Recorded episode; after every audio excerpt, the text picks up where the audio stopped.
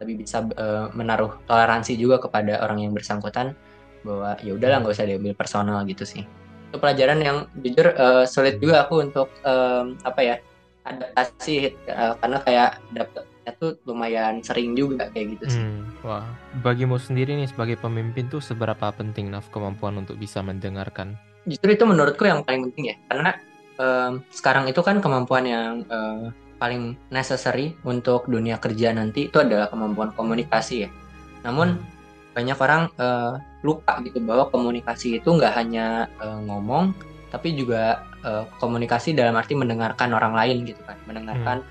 kebutuhan pasar mendengarkan uh, feedback yang diberikan dan lain-lain Halo teman-teman, gak terasa udah Jumat lagi. Pada episode kali ini, aku berbicara dengan Ahnaf Fairuzudi yang merupakan founder dari Bersinar, sebuah platform pendidikan yang telah membantu ribuan siswa di Indonesia. Ahnaf juga salah satu mahasiswa berprestasi yang berhasil mewakili Universitas Pajajaran di tingkat provinsi. Kali ini kita akan membahas banyak hal menarik seputar kepemimpinan, cara mengambil inisiatif dan berkarya sebagai mahasiswa, dan masih banyak lainnya. Selamat menikmati. Ahnaf Fairuzuhdi, apa kabar? Oke. Kabar baik, alhamdulillah. Gimana gimana? Okay, Kamu gimana, Zaid? Kabarku juga baik, thank you Naf. Ini adalah sesuatu yang sangat bersejarah karena sebetulnya kayaknya kita dah kenalan itu kayak tiga tahun yang lalu, tiga lebih dari tiga tahun yang lalu. Lebih dari tiga tahun yang lalu, ya. Itu tiga setengah. Pas masa-masa ini ya, kayak mau nyari kampus gitu ya. Ah, ya, ya. Eh, dua setengah sebenarnya sih, nggak sampai tiga tahun ya. Hmm. Oke. Dan ya. kalau nggak salah waktu itu kita tujuannya sama ya? Ya, itu kenapa Awalnya. mungkin awal-awal dan lo ada salah satu orang yang uh, berkesan juga tuh pada saat eh, nyari-nyari kampus karena kita sama-sama mau ke FTMD ya. Eh, ya, iya nih, nih, nih. Jadi Tapi kayak, berujungnya di mana ya kita berdua? Iya, aku juga nggak tahu lah kayak um, dulu tuh emang pengen banget kan SMA tuh FTMD. Dulu Anaf kenapa tuh pengen FTMD? Oh ya, by the way konteks buat pendengar FTMD tuh Fakultas Teknik Mesin Dirgantaranya ITB ya. Dulu aku dan ya. Anaf kayak sama-sama pengen ke sana. Dulu Anaf kenapa tuh pengen FTM dia? So, iya, karena sebenarnya uh, influence dari kecil juga, orang-orang dari lingkungan juga banyaknya memang lulusan dari ITB. Jadi emang doktrin juga udah kayak, wah ITB ini yang paling bagus kayak gitu ya. Benar-benar nutup mata itu aku dari uh, universitas yang lain, tapi uh, ya turns out ini udah udah hampir akhir uh, kulit apa perjalanan perkuliahanku sekarang gitu ya dan aku nggak nyesal sama sekali nggak masuk ke FTMD gitu sih. Oh ya mantap. Kemarin juga kayak. Tapi awal-awalnya karena itu. Di awal-awal masuk ini ya kampus yang baru. Iya iya. Uh, tapi sekarang pun juga udah kayak gacor banget dari prestasi dan itunya uh, keren banget Anaf. Oh enggak lah. Enggak kayak Zahid Ibrahim lah. Tapi ya dulu aku juga sama sih Anaf kayak uh, punya background yang mirip juga soal FTMD dari lingkungan juga emang semuanya FTMD FTMD maksudnya kayak aku kan di di Riau yang mana itu kayak kota kota tempatku tuh kota minyak gitulah. Jadi emang banyak engineer tuh dari lulusannya ITS ITB terus ITB sih banyak banget. Jadi emang kayak takut ya. nggak jadi bagian atau nggak masuk atau nggak dianggap sehebat mereka gitulah dulu ya. Ya betul betul. Tapi ya akhirnya ya aku juga ditolak ditolak berkali-kali. Akhirnya dapat tapi dapat pun uh, tanpa merendahkan teman-temanku yang memilih untuk jalur internasional ya atau jalur mandiri. Tapi aku dapatnya kayak setelah kayak ditolak berkali-kali kan dan akhirnya le lewat jalur mandiri yang internasional yang mana kayak to be fair itu mahal banget. Dan aku suka bertanya-tanya ini aku sebenarnya masuk karena pandai atau karena pandai membayar? gitu. Maksudnya kayak eh, to be real itu yang aku rasakan waktu itu ya. Cuma fase-fase itu udah lewat lah sekarang ya. Kita udah udah dewasa dan udah ngelihat uh, universitas itu lebih dari sekadar keren-kerenan jalur masuk atau keren-kerenan ya, universitas ya, ya aku rasa ya nah, udah bisa ngelihat ini tuh ya semua orang punya konteks dan background masing-masing tentang mengapa mereka masuk lewat jalur tertentu atau mengapa milih universitas tertentu dan semacamnya. Nah, Anaf ini kalau aku tanya ke Anaf sendiri, kira-kira tuh kalau misalnya ditanya tuh orang tahu Anaf tuh karena apa? Jawabannya bakal apa? Oke, okay. Uh, eh, pasti karena oke okay. kalau uh, sulit sih sebenarnya ya jawabannya. Ya, jadi kalau misalnya ditanya orang tahu aku karena apa, mungkin aku bisa bilang satu karena aku mendirikan sebuah platform non profit uh, yeah. namanya Sinar. Itu juga platform yang uh, mungkin lumayan dikenal sama uh, teman-teman seangkatanku, di bawahku, di atasku juga gitu. Da karena memang uh, fokusnya yang ada di bidang pendidikan, di bidang perguruan tinggi. Jadi eh, cukup familiar gitu sama eh, kehidupan perkuliahan dan juga untuk eh, adik-adik tingkatku gitu ya. Jadi kemungkinan eh, itu salah satunya. Kemudian mungkin yang kedua eh, belakangan eh, aku juga eh, terpilih jadi mahasiswa berprestasi yang mewakili Unpad dan eh, Jawa Barat. Jadi mungkin eh, itu eh, identitasku yang mungkin orang-orang kenal gitu ya, Cid ya. Hmm, mantap banget. Jadi bersinar. Bersinar itu apa, Naf? Iya, eh, jadi mungkin eh, teman-teman pendengar gitu ya, eh, sekaligus aku ini mempromosikan platform non-profit ya, Zahid ya. Eh, jadi ini adalah eh, organisasi yang didirikan sejak tahun 2020 em, dengan tujuan untuk membantu eh, khususnya adik-adik tingkatku gitu ya, yang eh, dia ada di eh, tingkat SMA, eh, lagi gap year gitu ya, buat masuk ke perkuliahan atau lagi Hmm, semi gap year, eh, belajar buat PTN impiannya sambil dia belajar juga di kuliah untuk masuk ke eh, perguruan tinggi impiannya eh, dan yang bikin kita beda itu adalah eh, kita bantu mereka lewat resource eh, kami itu itu dari mahasiswa-mahasiswa juga gitu. Jadi kita hubungin eh, para pelajar-pelajar, para calon-calon mahasiswa ini tuh dengan eh, mahasiswa-mahasiswa yang masih aktif kayak gitu ya. Sehingga eh, informasi yang mereka bisa dapatkan itu adalah informasi yang paling relevan, eh, masih hmm, akurat gitu ya. Eh, juga yang pastinya seru gitu kan, karena eh, mungkin hanya terpisah satu dua tahun gitu ya. Seperti itu sih. Eh, dan mungkin ya apa, service yang kami provide juga em, meliputi mulai dari kelas online, eh, mentoring, komunitas, beasiswa, dan hmm, mungkin yang lain nanti akan eh, bermunculan seiring dengan eh, kebutuhan ini kalau pelajar butuh apa, kami coba pengen provide nih apa pun yang mereka butuhin gitu untuk hmm. masuk ke perguruan tinggi gitu sih. Nah, kan 2020 tuh udah cukup lama ya. Sekarang, eh, waktu itu kamu umur berapa, Naf? Aduh, kalau umur lupa ya kayaknya eh 20 kayaknya sih. 21 eh 19 deh. 19. 19 atau 20? 19, 19. Hmm. Itu kan sekarang tuh karena udah lewat umur itu ya, jadi terasa sekarang tuh ngelihat umur itu tuh terasa kayak muda banget gitu. Cuma ini yang membuatku semakin kayak wow, di umur itu apa yang bikin berani gitu untuk mencoba initiate sesuatu kayak bersinar. Ya, jadi emang eh, sebenarnya em, awal mulanya itu karena dorongan hati sendiri ya, Hit ya. Jadi Ya. sebenarnya nggak ada kayak motivasi yang eh, begitu apa yang membuat aku yang merasa terpaksa karena Hmm. sebenarnya Bersinar ini tuh eh, project yang kami dirikan, aku dan teman-teman gitu dirikan tuh karena kita memang pengen dan kami ngerasa apa ya, bukan yang membebani gitu hit. Bukan eh, program apa project-project yang kami rasa ini serius-serius banget enggak. Sampai akhirnya ternyata responsnya ternyata eh, sangat-sangat apa ya eh, positif gitu kan. Baru di situ kami mulai serius. Tapi awalnya itu eh, benar-benar ya karena seru-seruan aja gitu. Kami sama teman-teman tuh sama-sama senang ngajar senang sharing. Hmm. dan karena punya satu value gitu eh, kenapa enggak kita gabung aja nih jadi satu platform daripada eh, kita ngajar sendiri-sendiri. Kan Kita Hmm. ngajar mungkin eh, apa namanya eh, ibaratnya tuh di tempat lain yang kayak mungkin sama orang lain gitu. Ini kan kita temenan Hmm. segala macam. Eh, kita bikin aja eh, platform dan akhirnya eh, lahirlah bersinar gitu. Dan jadi pada awalnya tuh kami pengurus itu juga tutor-tutornya gitu. Karena memang Ya. ya kami ngelakuin itu karena senang gitu sih.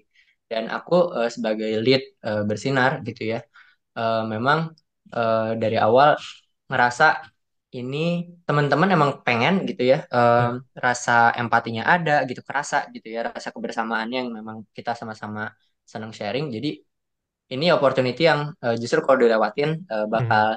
sayang gitu jadi ya udah Iya, dilanjut ya meskipun pada saat itu aku masih mahasiswa tahun pertama ya Hit. jadi Hmm. aku tetap eh, juga ngejalanin kehidupan-kehidupan mahasiswa pada umumnya gitu berorganisasi dan lain-lain ya sambil ngurusin bersinar juga begitupun teman-teman yang lain gitu jadi memang eh, Hmm. apa organisasi itu awalnya karena emang passion aja gitu sih Oke. Dan akhirnya setelah ngumpulin teman-teman, kamu jadi salah satu pimpinan di Bersinar juga kan? Iya, iya. Gimana tuh rasanya jadi pemimpin? eh to be honest tuh kayak apa ya em, antara benefit dan juga tanggung jawabnya itu em, kurang lebih seimbang gitu ya Hit. Oh ya? Jadi, karena emang dari awal itu kan eh, sebagai pemimpin gitu ya perkembangan dan juga kemunduran dari organisasi itu kan jadi dibebankan kepada pemimpin gitu ya. Sering mungkin Hmm. kita dengar cerita gitu kalau misalnya suatu perusahaan dia melejit profitnya atau revenue-nya itu yang di highlight pasti CEO-nya gitu ya, bagaimana strategi ia dan eh, demikian. Tapi kalau misalnya perusahaan itu jatuh juga sama gitu kan, Ya. diberikan kepada eh, pimpinannya gitu. Meskipun mungkin eh, sebenarnya itu adalah kesalahan dari eh, anggota timnya dan lain-lain, tapi memang itu eh, nah apa kayak alamiahnya seperti itu. Jadi itu juga yang aku rasakan gitu pada awal-awal, apalagi membentuk suatu organisasi dari nol dengan pengalaman leadership yang aku rasa eh, secara personal aku bukan orang yang dari misal dari SMP udah mimpin OSIS berturut-turut gitu, enggak. Jadi pengalaman organi pengalaman leadershipku juga enggak begitu em, apa ya outstanding daripada teman-temanku yang lain. Tapi justru karena aku dapat eh, pengalaman itu, aku belajar lebih banyak daripada orang-orang gitu ya. Karena aku langsung terekspos sama eh, posisi yang di mana aku harus langsung praktis gitu. Hmm. Jadi di situ setiap aku belajar, aku langsung bisa praktikin. Itu sisi anaknya sih gitu ya. Eh, namun ya itu juga gitu, eh, banyak mungkin konflik internal, terus kemudian mismatch antara produk sama market needs yang eh, Hmm. mungkin kayak pas kita rilis, oh ternyata kok nggak sebagus itu gitu responsnya. Eh, dan banyak mungkin eh, problematika lain eh, dalam mengurus organisasi non-profit eh, seperti keuangan gitu ya, itu juga Ya. eh, sangat berpengaruh gitu. Di awal-awal tuh kami benar-benar eh, nggak punya uang sampai harus eh, apa ya kalau bahasa Sundanya udunan apa ya kalau bahasa patungan patungan Potongan. Eh, jadi Nah. harus harus patungan harus patungan gitu Eh, kami anggota tim beli Zoom Premium gitu karena emang gak Nah. ada uang sama sekali nah itu eh, mungkin problematika yang kayak harus dilewatin tapi juga eh, tadi aku bilang eh, benefitnya juga eh, worth it gitu ya dengan maksudnya eh, dengan eh, banyaknya perkembangan dan pertumbuhan bersinar seiring dengan mungkin eh, kelebihan dan kekurangannya gitu ya. Itu aku juga dapat eh, manfaat-manfaatnya gitu. Seperti mungkin kalau misalnya eh, salah satunya bisa ada di sini gitu kan Hmm. mewakili benar juga eh, diundang sama Zahid eh, karena mungkin Zahid ingatnya aku kayak gitu kan. Jadi eh, itu sih salah satu eh, apa benefit yang dirasakan gitu ya Hmm. ketika em, apa ya menemani organisasi ini gitu through the Hmm. ups and downs gitu sih. Dan fun fact, salah satu alasan aku ingat kamu juga, Naf, itu karena dulu kamu buat podcast, Naf. Dan itu Ya, salah satu yang yang yang kickstart eh, apa podcast paling pertama aku tuh yang dulu namanya tuh The Other 20% yang pertama kali ah enak. ya ya ya ingat. Iya, itu Kamu kamu eh, minta saran juga kan ke aku iya untuk iya iya iya iya. namanya kayak Iya. gitu. Ya ya Jadi ingat. kayak Ananif salah sa- Ahnaf, ini salah satu yang paling apa kayak ngebikin trigger kita buat take action gitu lah waktu itu ya di 2020 akhir kalau nggak salah ya. Dan ya, wow, sekarang udah kayak bersinar. Dan kemudian berikutnya dari situ juga jadi kehidupan mahasiswanya jadi semakin melejit lah. Kemarin baru dapet mahasiswa berprestasi. Itu gimana tuh Naf ceritanya? Ah iya, jadi itu kan eh, for context dulu ya untuk teman-teman pendengar. Eh, mahasiswa berprestasi itu ada penghargaan eh, tahunan eh, yang diberi yang diadakan oleh eh, Kemendikbud memberikan apresiasi kepada mahasiswa-mahasiswa yang punya prestasi, punya dampak dan mungkin dinilai eh, punya kualitas kayak gitu ya. Eh, jadi eh, apa namanya? perlombaan itu itu diadakan eh, mulai dari jenjang eh, program studi atau jenjang jurusan, terus bertingkat terus sampai ke fakultas, sampai ke univ, eh, regional hingga nasional gitu. Nah, eh, di Pilmapres atau pilihan mahasiswa berprestasi tahun ini itu aku eh, berkesempatan untuk eh, bisa mewakili Universitas Pajajaran sampai ke eh, Jawa Barat. Di Jawa Barat eh, juga eh, berangkat ke nasional, tapi memang nggak sampai kena nggak sampai nasional sih gitu, nggak sampai menang di nasional gitu. Nah, eh, ya itu pengalamannya lumayan seru karena em, apa namanya?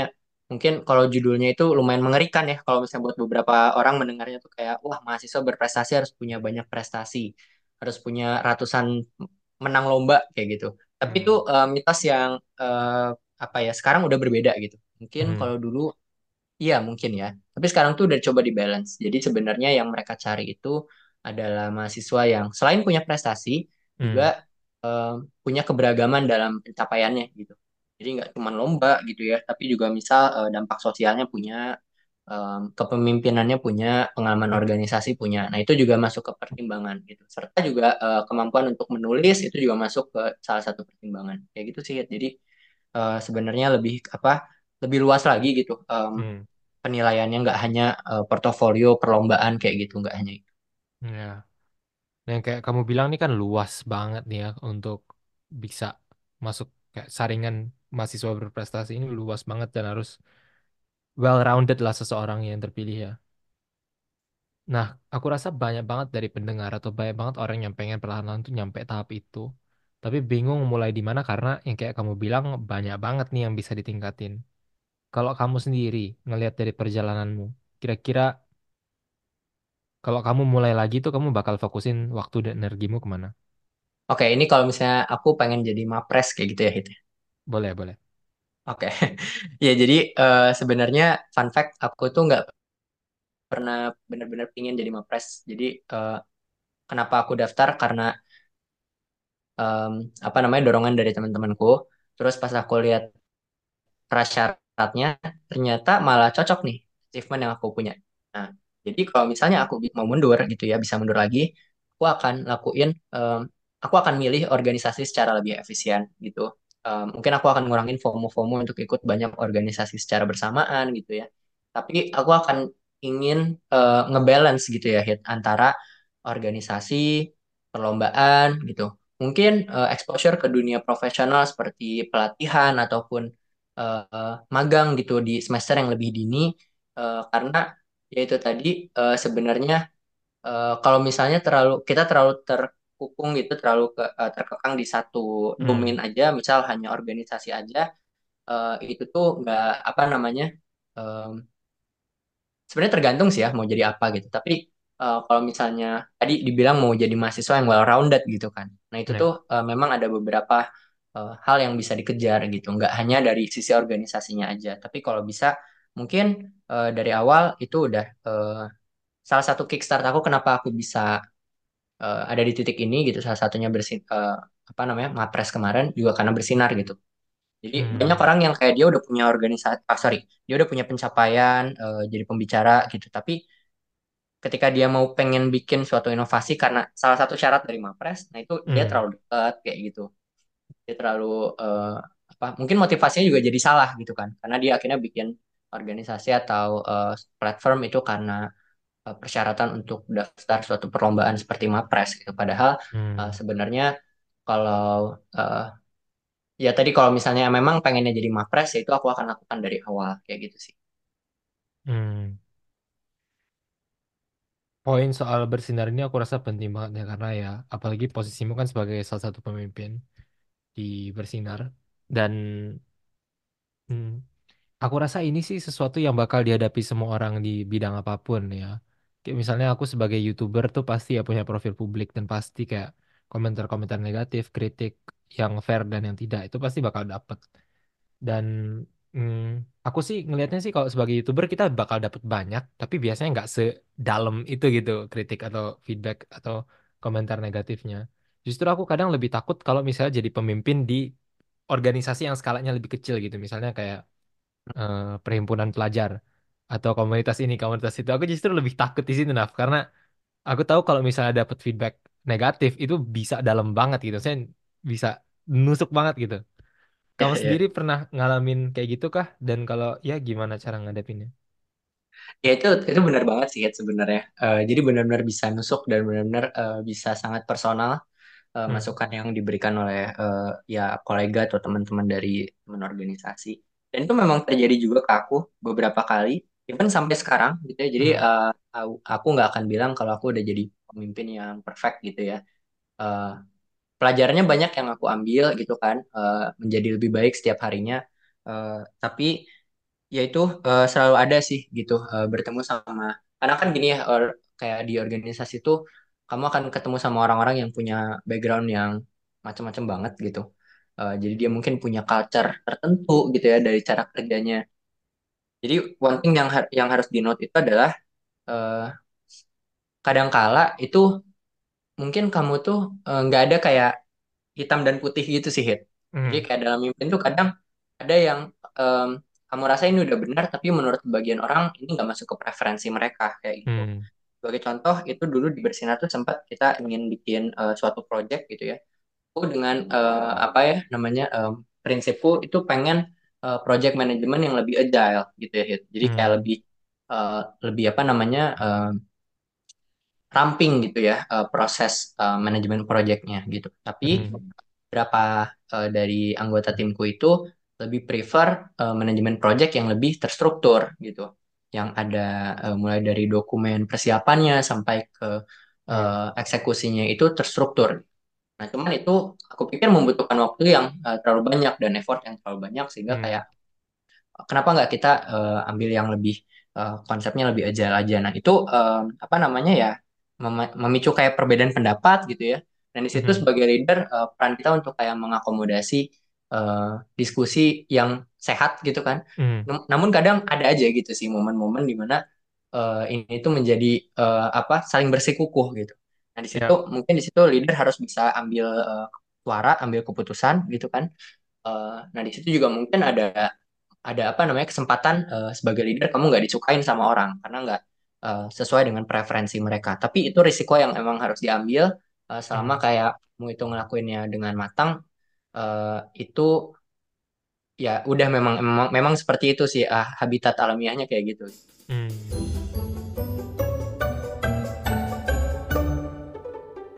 Halo semuanya. Dengan bahagia, aku ingin mengabarkan bahwa podcast kita masuk daftar top 3 New Podcast of the Year oleh Spotify dan itu semua karena dukungan teman-teman yang luar biasa. Terima kasih untuk semua yang selalu dengerin, share episode, dan menjadi bagian dari perjalanan ini. Antusiasme teman-teman benar-benar membuat aku dan tim terus semangat. Aku juga pengen ngucapin terima kasih kepada seluruh tamu keren yang udah berbagi wawasan dan cerita berharga mereka di podcast ini. Untuk mengundang lebih banyak tamu dan narasumber yang luar biasa, aku mengundang teman-teman untuk memberikan review jujur setelah mendengarkan podcast ini. Semakin tinggi angka reviewnya, semakin kredibel podcast kita terlihat, dan semakin mudah pula untuk menciptakan berbagai kesempatan kolaborasi. Terima kasih sudah menjadi bagian penting dari Udah Jumat Lagi, dan aku sangat excited untuk masa depan yang semakin penuh dengan pengetahuan. Dan kamu sendiri untuk bisa kuat atau kayak tangguh kayak ngelawan atau menghadapi lah ya, bukan ngelawan tapi kayak menghadapi kritik-kritik atau komentar atau feedback negatif, itu caramu belajar itu gimana, Naf? Oke. Eh, jadi satu em, satu itu selama kamu memutuskan keputusan dengan rasionalitas gitu ya. Kamu tahu gitu bahwa itu kamu tuh punya alasan eh, untuk suatu keputusan ini gitu. Eh, maka kayak mungkin kritik yang masuk ini kamu bisa sikapin dengan Oke, apakah ini memang melengkapi eh, kamu sebelumnya belum kepikiran gitu, ya kan? Eh, terus dia melengkapi feedback ini gitu. Atau sebenarnya dia memberikan POV yang lebih benar gitu. Oh, bahwa kayak cara berpikirmu yang sebelumnya itu memang eh, kurang kurang tepat gitu, ada salahnya gitu. Nah, di situ kan eh, kita sebagai leader juga harus bisa punya keberanian untuk meminta maaf dan mengakui kesalahan ya. Hmm, Dan kadang-kadang beberapa leader tuh nggak punya kemampuan itu gitu. hmm, Eh, jadi harus terbuka juga bahwa kayak kritik tuh bisa eh, melengkapi POV yang kita sudah miliki, bisa jadi dia memberikan POV yang lebih tepat gitu, sehingga kita mungkin harus eh, lebih menerima itu gitu kan. Atau mungkin eh, ya apa namanya POV yang berbeda tapi sama-sama tepat seperti yang tadi aku eh, sampaikan gitu ya Hit, tentang eh, manajemen hmm, project kan. Jadi em, apa namanya Aku mengambilnya sih setiap kritik itu sebagai ilmu gitu ya. Jadi bukan serangan secara personal. Semisal pun ada dan aku beberapa kali dapat gitu feedback yang dia menyerangnya secara personal. Aku nggak ambil eh, bagian itu gitu sih. Karena eh, dalam bekerja secara profesional kan eh, kita juga harus tahu mana yang eh, ini akan ini perlu perlu dipertimbangkan untuk kebaikan organisasi, mana yang oh ini mah sifatnya domainnya ter, eh, terpisah karena dia eh, apa lebih ke masalah personal kayak gitu. Nah, hmm, itu yang eh, dipisahkan gitu sih. Jadi eh, juga ini sih Hit, em, apa namanya eh, mengetahui eh, karakteristik dari feedback yang konstruktif ya Hit. Em, hmm, ketika kita tahu mana feedback yang konstruktif dan eh, apa yang tidak konstruktif, eh, jadi kita tahu gitu mana feedback yang oh ini udah eh, ini bisa diterima bisa diambil, eh, mana yang kayak oh ini mah eh, hanya karena emosi semata kayak gitu gitu kata-katanya. Yang kayak gitu kan kalau kita tahu oh ini hanya karena emosi ini karena apa kita jadi lebih ngerti gitu. Lebih bisa eh, menaruh toleransi juga kepada orang yang bersangkutan bahwa ya udahlah nggak usah diambil personal gitu sih. Itu pelajaran yang jujur eh, sulit juga Hmm. aku untuk em, apa ya adaptasi eh, karena kayak dapetnya tuh lumayan sering juga kayak gitu sih Hmm. Wah, bagimu sendiri nih sebagai pemimpin tuh seberapa penting Naf kemampuan untuk bisa mendengarkan? Justru itu menurutku yang paling penting ya, karena em, sekarang itu kan kemampuan yang eh, paling necessary untuk dunia kerja nanti itu adalah kemampuan komunikasi ya. Namun Hmm.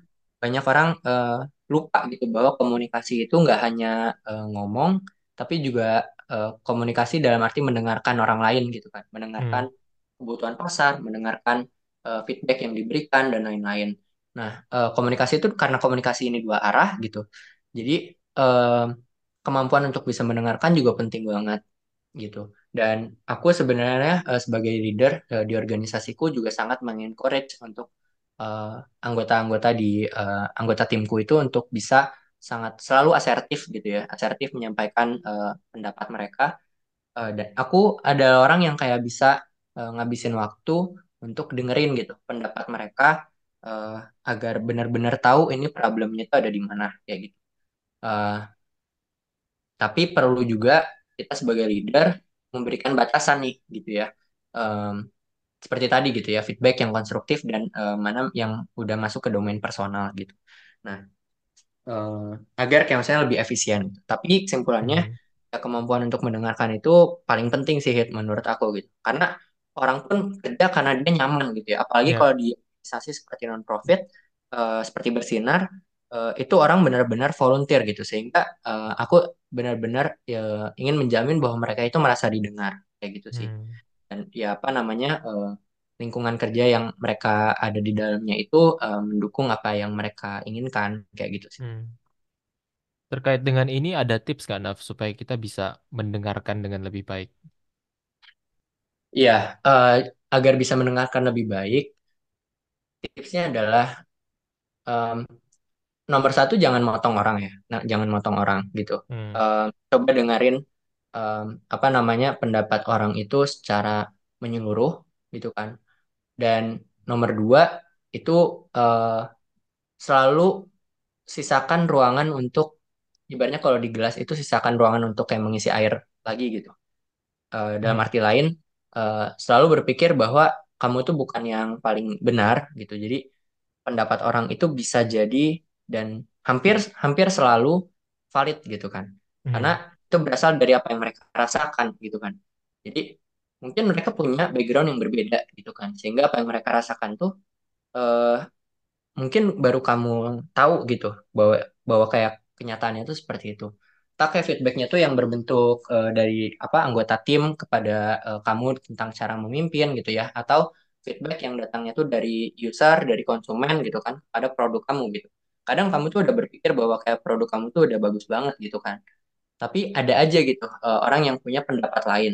Dan itu selalu ada gitu. Jadi eh, selama kita membuka kemungkinan untuk eh, salah itu tadi, eh, kita akan lebih bijak sih untuk mendengarkan orang lain dan juga Hmm. kayak meresponsnya gitu ya. Jadi nggak hanya mendengarkannya aja, tapi ketika kita meresponsnya juga jadi kita nggak nyalahin orang, nggak invalidate eh, perasaan mereka kayak gitu sih.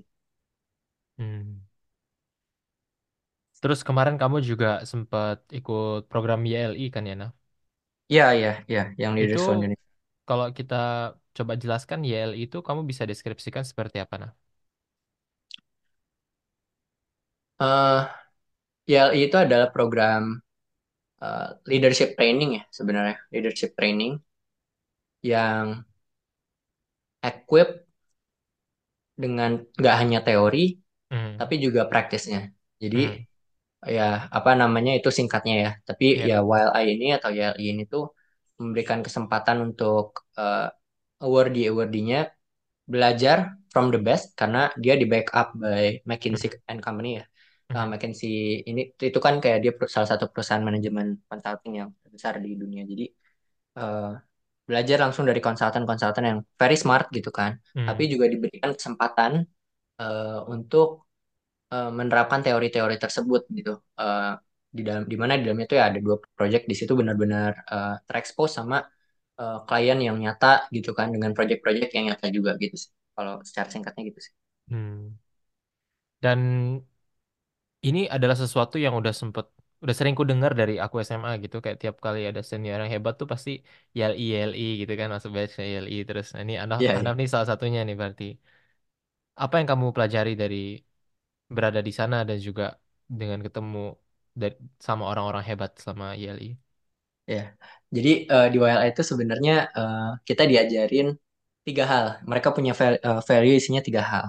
Jadi di dalam namanya itu kan ada leader gitu ya, Young Leaders from Indonesia. Jadi visi mereka itu adalah mencetak eh, apa namanya kalau nggak salah 10.000 leaders, eh, young leaders eh, untuk Indonesia kayak gitu. Em, namun gitu ketika mengartikan apa makna dari leadership itu sendiri, mereka punya eh, pengertian sendiri yang tadi aku bilang ter, di- diturunkan menjadi nilai-nilai gitu. Tiga nilai yang pertama itu adalah eh, lead self, memimpin diri sendiri, Mhm. lead team, memimpin tim, dan lead change, memimpin perubahan. Dan tiga ini tuh eh, mereka eh, apa ya eh, kaitkan secara kronologis. Jadi kita selalu mulai dengan memimpin diri sendiri dulu sebelum kita bisa memimpin perubahan. Dan yang aku pelajari memang cukup versatile sih. Eh, cukup banyak gitu yang dipelajari. Karena itu tadi mulai dari memimpin diri sendiri itu kadang hal-hal yang kita skip gitu untuk kita kuasain. Seperti mengatasi stres gitu, itu diajarin di sana gitu. Eh, namun tidak hanya kayak maksudnya eh, yang menarik tuh nggak hanya diberikan eh, tips-tips yang klise sih gitu, tapi benar-benar diperdalam diajarin eh, apa namanya secara saintifik gitu ya, secara psikologik gitu. Um, kenapa sih kita stres gitu dan bagaimana cara kita menanganinya karena dan juga dijelaskan kayak kenapa apa sih dampaknya kalau misalnya kita tuh bisa mengatasi stres dan memang eh, kayak sampai sekarang aku masih menganut eh, prinsip itu gitu bahwa eh, kadang orang nanya time management tapi lupa untuk kayak mengatasi stresnya terlebih dahulu gitu. Hmm. Kita nggak bisa kan gitu ya eh, menargetkan eh, kerja 9 jam tapi eh, di tengah-tengahnya itu burnout-nya eh, Ya, ya. setiap dua jam sekali gitu. Ya. Jadi ya kalau misalnya orang yang punya stress management dia mau kerja 12 jam sehari juga kayak dia nggak akan ngerasa stres kayak gitu sih. Karena mungkin mereka enjoy gitu bahkan Mhm, gitu. benar. Hmm. Eh, itu eh, yang paling berkesan sampai sekarang tuh tentang leading self-nya gitu. Karena eh, sisa-sisanya memang leading team, leading change juga penting. Tapi itu tadi leading self tuh sering kali dilewatkan oleh banyak orang gitu sih. Oke. Apakah kamu melihat YL ini juga sebagai opportunity networking yang bagus buatmu? Menurutku eh, benefitnya kalau dipresentasiin gitu ya, eh, itu yang paling besar memang dari segi networknya ya Hit. Hmm. Karena eh, tadi kamu bilang eh, apa namanya orang senior-senior kamu yang hebat-hebat juga ada di WLI. Eh, WLI juga tempat bertemunya eh, Iman Usman eh, sama Delva gitu kan. Iya. Eh, dan banyak orang-orang keren lainnya gitu. Eh, kemarin even ada networking dinner eh, WLI Alumni Club gitu. Jadi em, apa even setelah kamu lulus, kamu masih bisa network sama em, alumni-alumni WLI yang sekarang mungkin udah jadi tanda kutip orang gitu kan. Udah jadi orang-orang hebat gitu dan ya ada kesempatan kamu bisa ketemu sama orang-orang itu gitu dan eh, kenalan secara langsung, secara personal. Dan mereka pun juga akan melihat kamu sebagai bagian dari alumni WLI Hmm. sehingga kayak mungkin di situ beda sifatnya ketika kamu ketemu sama orang-orang tertentu di konferensi gitu ya, orang-orang hebat di Ya. konferensi sebagai partisipan. Dalam hal ini kamu adalah sebagai uh, bagian dari alumni klub gitu. Jadi um, kamu uh, lebih dianggap gitu ibaratnya untuk bisa kenal sama orang-orang yang ya mungkin kan kadang orang kalau misalnya udah uh, terlalu hebat juga kayak uh, sering kali apa banyak udah banyak banget networknya gitu ya untuk bisa berkesan di pikiran mereka itu kan harus punya kayak eh, hal yang eh, apa distinct gitu Hmm. biar bisa dikenal sama mereka. Itu eh, besar banget jadi dampaknya dari segi network eh, karena pada ujungnya juga nggak hanya orang-orang yang mas yang seumuran sama aku dan nggak hanya orang-orang yang tinggal di Indonesia tapi ya dirinya aku bisa kenal sama orang-orang yang sekarang orang Indonesia yang lagi tinggal di luar negeri gitu seperti ya, teman-teman kamu juga gitu hit kayak gitu-gitu sih jadi Wow. ya, Nah, Naf, soal ini networking itu kan nggak sekadar kita na- naruh diri kita di suatu tempat terus tahu-tahu jadi banyak networknya kan. Meskipun kamu ya masuk YLI dulu nih, pasti harus ada effort juga lah buat kayak network gitu. Dan eh, aku nih sebagai introvert, salah satu hal yang i- itu kadang agak jadi sebuah tantangan juga ya buatku ya karena aku jujur aja kayak kalau ada di konferensi ya tadi grup kayak gitu cenderung pasif gitu loh. Saya kayak aku duduk nunggu orang daripada kadang aku yang inisiatif atau yang terjadi tuh aku minder gitu sama eh, orang kayak misalnya kemarin tadi kamu nyebut Iman Usman kan. Dulu Hmm, pertama kali aku ketemu Iman Usman itu aku nggak bisa berkata-kata karena di kepalaku tuh isinya ini gimana caranya supaya aku jadi valuable gitu kayak bernilai gitu gini gini. iya Jadi kayak ujung-ujungnya nggak nggak eh, nggak nggak mau apain gitu. Tapi sekarang udah jadi lebih relax lagi karena aku nggak mungkin dah eh, seiring perkembangannya diri ya berkembangnya diri itu kayak nggak lagi dibebani sama keinginan harus kayak kasih nilai tambah gitu lah. Jadi lebih seru aja dan lebih relax gitu. Nah kalau kamu sendiri nih kayak gimana caranya supaya networking kita tuh lebih lancar lah dan emang kita dapat yang terbaik dan bisa memberikan yang terbaik juga. Iya. Jadi kalau prinsipku sebenarnya dari dulu eh, itu ya semakin kamu kelihatan sama orang itu semakin diingat juga gitu ya sama orang ya. Jadi Hmm. kalau misalnya ada kesempatan untuk bertanya untuk show up gitu kan, eh, aku eh, apa sebisa mungkin ambil kesempatan itu sih. Yang aku lakukan eh, mulai dari sejak eh, awal-awal perkuliahan gitu Hmm. sampai di forum-forum WLI sampai mungkin sekarang em, itu setiap ada kesempatan mungkin tanya jawab kebanyakan orang kadang eh, malu gitu untuk tanya. Nah di situ sebenarnya aku cari kesempatan untuk kayak eh, show up agar kelihatan semua orang dan itu mungkin eh, ibaratnya eh, akan apa ya eh, memberikan kayak bahwa kamu tuh nggak pertama kali dilihat sama dia gitu. Kalau Hmm. misalnya nantinya setelah momen itu kamu ingin ngajak ngobrol orang-orang tertentu, menurutku itu berpengaruh sih. Tuh. Em, tapi memang kayak sebenarnya antara introvert dan extrovert, aku juga eh, apa namanya struggling sih. Hit. Aku juga kayak mungkin bisa dibilang agak-agak introvert gitu. Eh, tapi I I think itu lebih ke social skill gitu ya, untuk kayak bisa Hmm. approach orang dan kayak eh, ngajak ngobrol eh, Ya. kayak gitu. eh, introvert dan extrovert tuh ngaruh dari di frekuensi dan intensitasnya gitu. Berapa lama kita bisa tahan ngelakuin itu. Tapi eh, untuk pertama kali kita approach orang itu sebenarnya lebih ke social skill. Aku pun juga masih belajar. eh, Hmm. namun memang perlu nomor satu itu PD-nya dulu gitu sih. Bahwa Hmm. kayak eh, apa namanya? Aku kenal sama orang yang kayak dia itu ngelihat kayak dia value dirinya tuh memang eh, bi- apa layak gitu sehingga kayak setiap dia mau ngobrol sama orang itu dia ambience-nya auranya itu memang jadi jadi kayak bisa ngobrol sama dia gitu Hmm. Be- beda sama orang-orang yang kayak dia udah confidence eh, apa kayak confidence-nya tuh rendah gitu ya aku pun Hmm. sering kali kayak gitu jadi kelihatan gitu dari eh, body language-nya yang lebih mungkin lebih bungkuk lebih menghindari eye contact gitu Hmm. kemudian eh, apa kayak volume suaranya yang kadang kali dikecil-kecilin gitu karena dia takut Hmm. salah ngomong atau mungkin eh, kata-kata eh, yang apa namanya keluar gitu yang menunjukkan kayak dia tuh nggak confident. Nah, jadi sebenarnya lebih ke latihan sih cara kayak sosialisasi sama orang baru gitu. Aku tuh eh, karena mungkin jam terbang gitu ya, Hit, eh, kayak Ya. sering ketemu orang baru dan segala macam. Di situ belajar sendiri kayak gitu sih. Eh, sampai akhirnya kayak ketemu orang tuh eh, kurang lebihnya tahu harus ngapain gitu sih. Hmm. Jadi sebenarnya sih eh, apa ya? Mungkin ada tips-tipsnya gitu ya, kayak Hmm. untuk kayak tadi aku bilang mungkin eh, perbaikin eh, body language-nya, eh, Hmm. latihan buat kayak kata eh, ngeluarin kata-kata yang kayak lebih eh, confident gitu kan. Eh, seperti ngurangin kata mungkin gitu. Eh, ngurangin kata-kata yang apa namanya?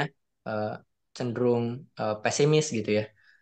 Eh, tapi pada akhirnya sih itu akan terselesaikan sendiri ketika nyobain sendiri, tahu salah-salahnya karena ngerasain Ya. sendiri gitu. Wah, tadi kok basa-basinya kaku banget ya. Itu aku sering banget. ya. Jadi Oh iya gitu. basa-basi sama orang gitu kan, ketemu orang baru tuh, terus kayak dari mana? Ya dari rumah gitu. Terus oh iya ya, itu lebih berkesan. Akhirnya aku belajar sendiri cara basa-basi yang bener tuh gimana sih gitu kan. Eh, di Hmm. momen-momen tertentu tuh basa-basinya harus kayak gimana gitu. Eh, serta juga yang paling berkesan tuh selain dari pengalaman eh, diri sendiri ya, yang kita salah akhirnya malu sendiri itu lebih berkesan. Itu juga eh, belajar dari orang lain depan mata sendiri gitu. Jadi Hmm. mungkin ngeliat gitu cara orang itu kenalan, tukeran kartu nama, ngejelasin tentang eh, apa profesi dia atau bisnis yang lagi dia bangun gitu. Belajar dari situ langsung kayak nerapin polanya aja gitu sih. Aku biasanya kayak gitu. Hmm, Dua Menarik, itu menarik. mungkin ya. Hmm. Jadi kalau kamu sendiri tuh kalau misalnya salah ngomong atau merasa tadi kaku tuh suka dipikirin nggak atau kayak Oh banget. oh Itu gitu. kayak bisa, wah bisa sampai pulang tuh kepikiran. Tuh harusnya tadi ngomong yang ini, harusnya ngomong yang itu gitu. Oh iya iya iya Tapi iya. justru karena itu jadi kayak aku jadi mikir kan, oh harusnya apa sih Hmm, yang dia omongin gitu. benar benar benar benar. Aku juga belakangan ini suka terjadi tuh. Kadang aku kayak sejujurnya sekarang tuh jadi kayak suka eh, apa ya? Misalnya katakanlah kem- a- harusnya agak serius tapi aku bercanda gitu.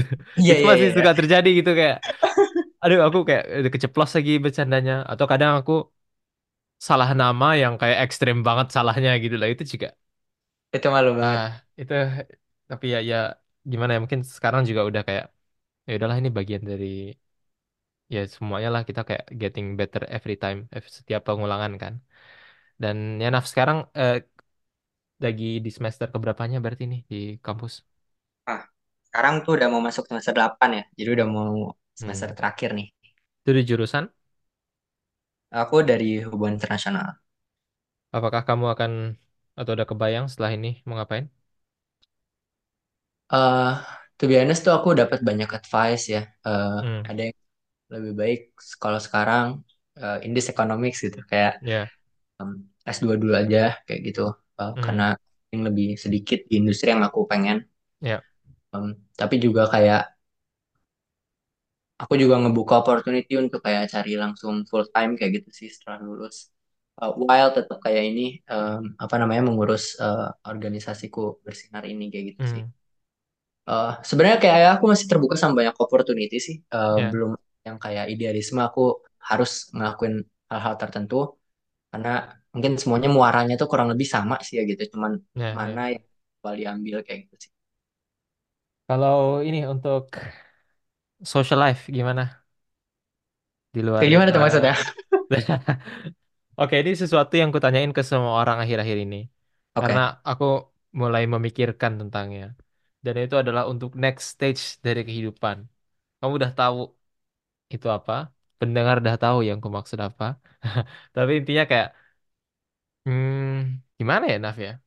Aku menurut kamu, kamu udah ketemu belum orangnya? Wo- wo- wo- what- ini maksudnya apa ya? Like, untuk Udah ketemu belum ya, orangnya? Nih. ah, Nah, think so. Aku sekarang eh, apa namanya? Ada malu banget sih oke, pertanyaannya. oke, Tapi tapi oke. orangnya ya eh, aku rasa udah ketemu. So Iya, it siap. a matter of time. Oi, Udah memerah nih wajahnya, Naf. dan kayak ya belakangan emang banyak eh, apa berprogres itu Hmm. aku sadar aja kayak aku nggak butuh banyak orang eh, yang harus aku dekat ada dekat denganku gitu aku hanya mungkin butuh eh, ya one significant other aja gitu jadi Wah, kayak ya kayak gitu ngeri, itu ngeri. ada ada ada ada ada sih cuman eh, namanya belum resmi ya hit ya di Hmm, ya, ya. agamanya so bismillah Hmm, good luck. Dan thank you ya mungkin aku juga butuh advice darimu nih. Soalnya kayak, ya menurutku sih sebenarnya bisa ya, maksudnya di umur apa aja gitu. Ini nggak ada kayak, kamu harus ada ini di umur segini. Itu bukan gitu maksudku. Cuma aku juga belakangan ini kayak dengar advice lah bermacam-macam dari kanan dan kiri kan. Karena yang enggak, sebenarnya ini aku juga udah masuk tahap sebentar lagi tuh aku se- seumuran sama orang tuaku waktu mereka ngelahirin anak pertamanya gitu. Dan aku jadi kayak mulai mikir ini apakah aku terlalu pasif saat ini ya? Karena kayak sejujurnya aku nggak ada apa ya, aku nggak terlalu ambisius di sini gitu loh. Maksudnya ya ya sure jadinya kayak bisa fokus atau mematangkan diri sendiri gitu lah tanda kutip. Tapi aku juga jadi sering dengar kayak dari kanan kiri tuh Ya, sebenarnya sih bisa kapan aja gitu. Maksudnya mau 30 40 pun ma- masih bisa. Cuma bedanya adalah sering kali nanti kalau setelah perkuliahan ini jadi lebih dikit kesempatan untuk ketemu orang tuh kayak tanpa effort lebih gitu. Alias kayak iya lebih lebih dikit kayak persilangan-persilangan random yang menanamkan benih-benih gitu lah. In other words. Advice-mu buatku apa, Naf? Apa yang harus kulakukan? Tunggu aja inisiatif atau gimana? Ah, aduh gimana ya Eh, mungkin kurasa kalau kamu udah nyaman dengan eh, pace sekarang gitu ya tapi juga mulai mikirin itu I think um, mungkin nggak harus kayak mulai inisiatif atau uh, juga apa namanya kayak menutup diri gitu Hmm. I don't know kayak apakah orang sepertimu itu dengan menjadi pasif itu tidak akan ada orang yang melintas gitu ya? Karena aku yakin there's a lot of people yang kayak Hmm. menantimu juga. Waduh, waduh. Ah, ya ya ini kayak ini aja sih. Maksudnya eh, kita kan masih satu angkatan nih, masih Hmm. satu lingkungan. Ya Ya. eh, kalau misalnya mau cari, gue yakin lah lu mah gak harus kayak eh, ca- apa namanya terlalu berjungkir balik gitu. Tapi of course kayak em, apa namanya jangan sampai eh, menggebu-gebu juga sih kalau menurutku. Kayak ikutin pace-nya aja. Gue yakin sebenarnya bak pasti akan lewat juga sih gitu. I don't know ya. Kayak aku juga kayak eh, apa namanya? Mungkin kalau misalnya bayangin gitu ya sekarang Hmm. tuh eh, nggak yang harus kayak bener-bener nyari gitu karena Ya. sebenarnya kalau kita pun nyari gitu ya Hit, eh, belum tentu eh, apa dia jadi orangnya gitu kan belum tentu gitu belum tentu kayak yang ibaratnya kalau kita simulasikan dua skenario yang satu itu kita lebih agresif mencari lebih inisiatif yang satu lebih pasif belum tentu gitu kalau misalnya emang eh, apa takdirnya lima tahun lagi ya mungkin yang lebih agresif itu kayak ya nemu orang ternyata bukan orangnya gitu kan terus berkali-kali Hmm. eh, siklusnya Ya. Ya.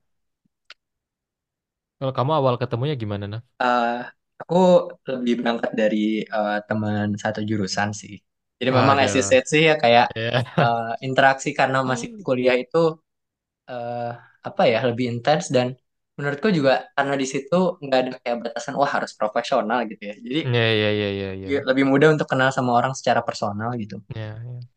bisa tahu eh, sifat-sifatnya gitu dan lain-lain Itu benar. sehingga lebih mudah gitu untuk kayak eh, klik Em, ya awalnya sih teman teman biasa teman cerita aja sih terus nggak tahu ya Kiu, tiba-tiba kiu. ada momen tiba-tiba ada momen kita klik gitu Oke, oke, Naf. Uh, Sip, next kalau orang pengen explore pekerjaanmu lebih jauh lagi, bisa cek ke mana? Oke, aku eh, cukup aktif untuk bikin konten di X atau dulunya Twitter eh, dengan Mhm. username Ahnaf Ferzudi. Em, Bahas apa, Naf? ter- aku lebih banyak bahas produktivitas eh, dan eh, dunia perkuliahan. Oke. Eh, sesekali juga aku bahas tentang eh, transisi dari masa SMA ke perkuliahan gitu. Jadi Mhm. mungkin relevan dengan anak-anak muda sekarang gitu ya. Eh, baik yang spesifik mau masuk kuliah ataupun yang eh, lagi kuliah dan eh, lagi cari kerja kayak gitu sih. Super sekali. Terima kasih banyak, Anaf. Banyak banget belajar dari episode kali ini. Terima kasih. Sampai ketemu lagi. Thank you juga Zahid. Sebelum kita akhiri episode ini, aku mau kasih undangan spesial untuk teman-teman pendengar. Kalau teman-teman suka dengan pembahasan dan topik yang ada pada podcast ini, aku juga punya newsletter mingguan gratis yang saat ini sudah ada lebih dari 15.000 pembaca. Aku biasanya berbagi insights dan pembelajaran hidupku setiap Senin pagi, dan kalau teman-teman mau menjadikan ini bagian dari awal pekan teman-teman, silakan langsung ke zahidibr.com garis miring newsletter. Sekali lagi, zahidibr.com garis miring. Terima kasih dan sampai jumpa pada episode berikutnya.